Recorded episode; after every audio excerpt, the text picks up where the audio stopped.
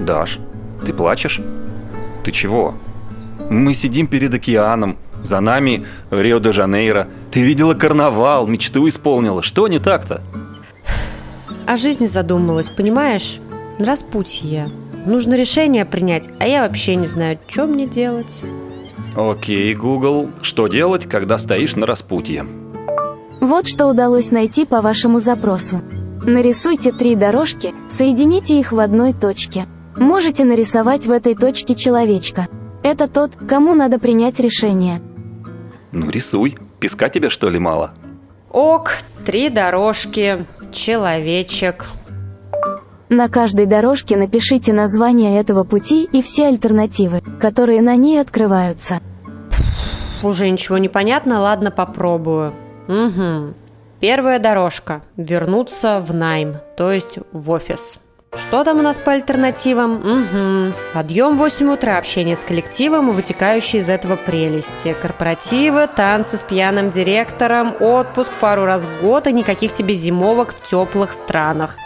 Шляп, конечно. Но, с другой стороны, стабильная зарплата, соцпакета с моими-то способностями, еще и карьерный рост. Хо-хо. А что на второй дорожке? Ну что тут? Устроиться в агентство и стать проектом. Могу вести проекты как продюсер на удаленке. Это стабильная работа и без привязки к офису. Бери себе проекты, да и веди их ответственно. Ничего сложного. Из минусов планерки по Zoom, бесконечные чаты, в которых обязательно какая-нибудь выскочка, любящая записывать кружочки. Алло, блин, ты нас спросила? Недомолвки, непонятный KPI, но самое главное – процент – только подумаю, какой процент мне не достается.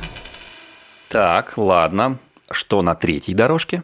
Ох, на третьей дорожке мой собственный бизнес. Что там, что там по альтернативам? Ага.